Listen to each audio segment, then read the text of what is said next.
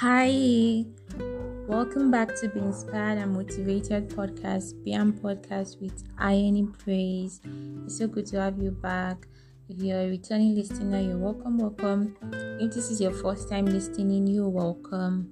Today, I'll be talking about the difference that gratitude makes. Gratitude is acknowledging the good that you already have in your life. It is not necessarily having everything and i'm sure that you've had it before. Like i have that gratitude is actually the best um, attitude.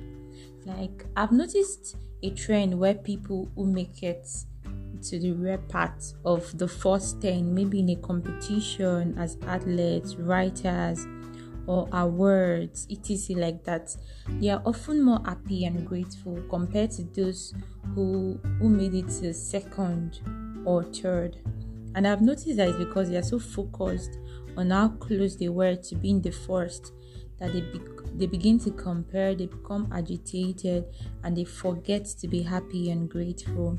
I've personally been in these shoes before. Maybe you have to, or maybe you have not.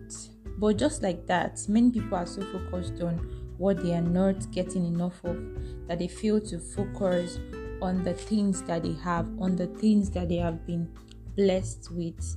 There's this quote that always inspires me. It says, If tomorrow you wake up and the only thing you have left are the things you're grateful for today, what would you have? You know, gratitude would change your situation, gratitude will help you. And if you find it hard to be grateful, there are ways at which you can help yourself. You can keep a journal, it's called a gratitude journal maybe every day you write um, five things each day that you're grateful of. And maybe at the end of the week or at the end of the month you go back and read them and just realize all the things that you've been blessed with during the period of the week or the month. Then there's another thing called the gratitude walk. It is this thing where you just walk in calm places and you just think and ruminate about everything you've been blessed with as you just go stroll so you become grateful and happy and then you in the process also helps it helps you to be fit. Then there's another thing you can do. You can also go to slums um small places villages see how happy they are despite the lack of maybe clean water, electricity, and some of the things that you have too. Don't dwell on yesterday. Don't borrow from the fears of it. Don't borrow from the from the uncertainties of it. Just be thankful.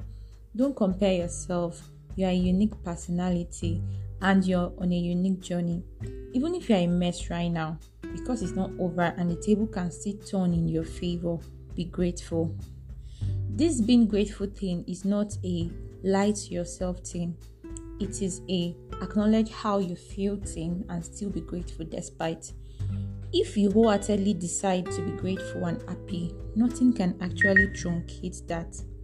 I understand that if you need to take a little baby steps to get into this place of gratitude, it's very understandable.